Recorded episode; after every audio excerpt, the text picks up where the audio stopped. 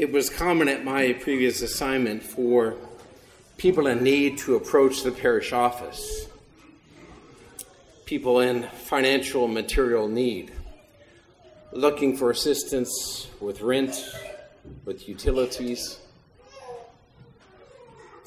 looking for help just to find food, gasoline, maybe to get to work, and not infrequently simply a place to stay homeless as they were. I remember a man and woman in the parish office one day, and as I invited them back to the meeting room,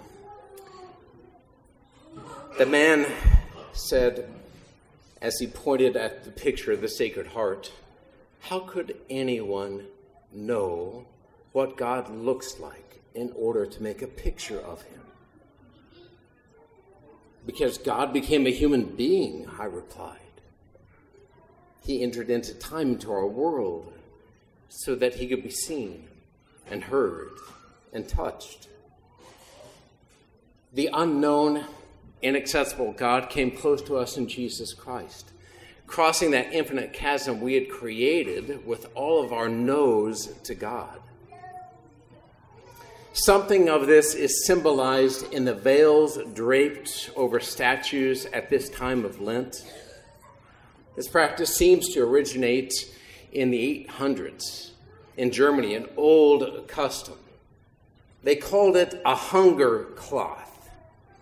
It was hung at the beginning of Lent in front of the altar, and here you must not picture our cozy 10 feet ceilings, but an enormous structure 60, 70 feet tall, with a high altar like where this altar of ours came from, mounted against the wall with a reredos, a backdrop, if you will, with ornate figures, angels, and saints, symbolizing the other world breaking into this world like a portal at this very meeting point where the people and the priest are advancing towards that world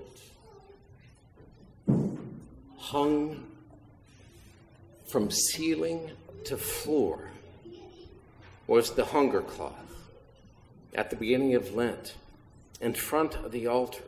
And it remained there until the Wednesday of Holy Week when the Passion was read, at the very moment when the Gospel said, And the veil of the temple was torn in two from top to bottom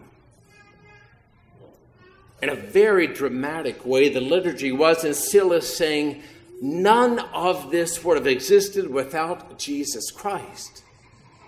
The men and women we hold up as saints surely may have existed, but God wouldn't have lived within them. Their lives would have been shaped by a radically different reality. There would be no altar, no portal to the other world, for God would have remained inaccessible untouchable. No Eucharist, no forgiveness of sins, no removal of the obstacles that separate us from God and one another, no ultimate justice for victims, as in Ukraine, and no Western civilization as we know it.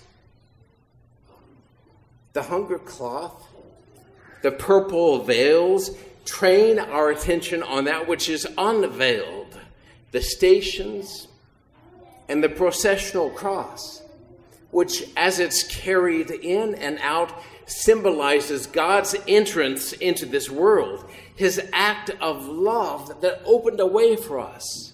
And through that, the possibility of our exodus, our going out with him.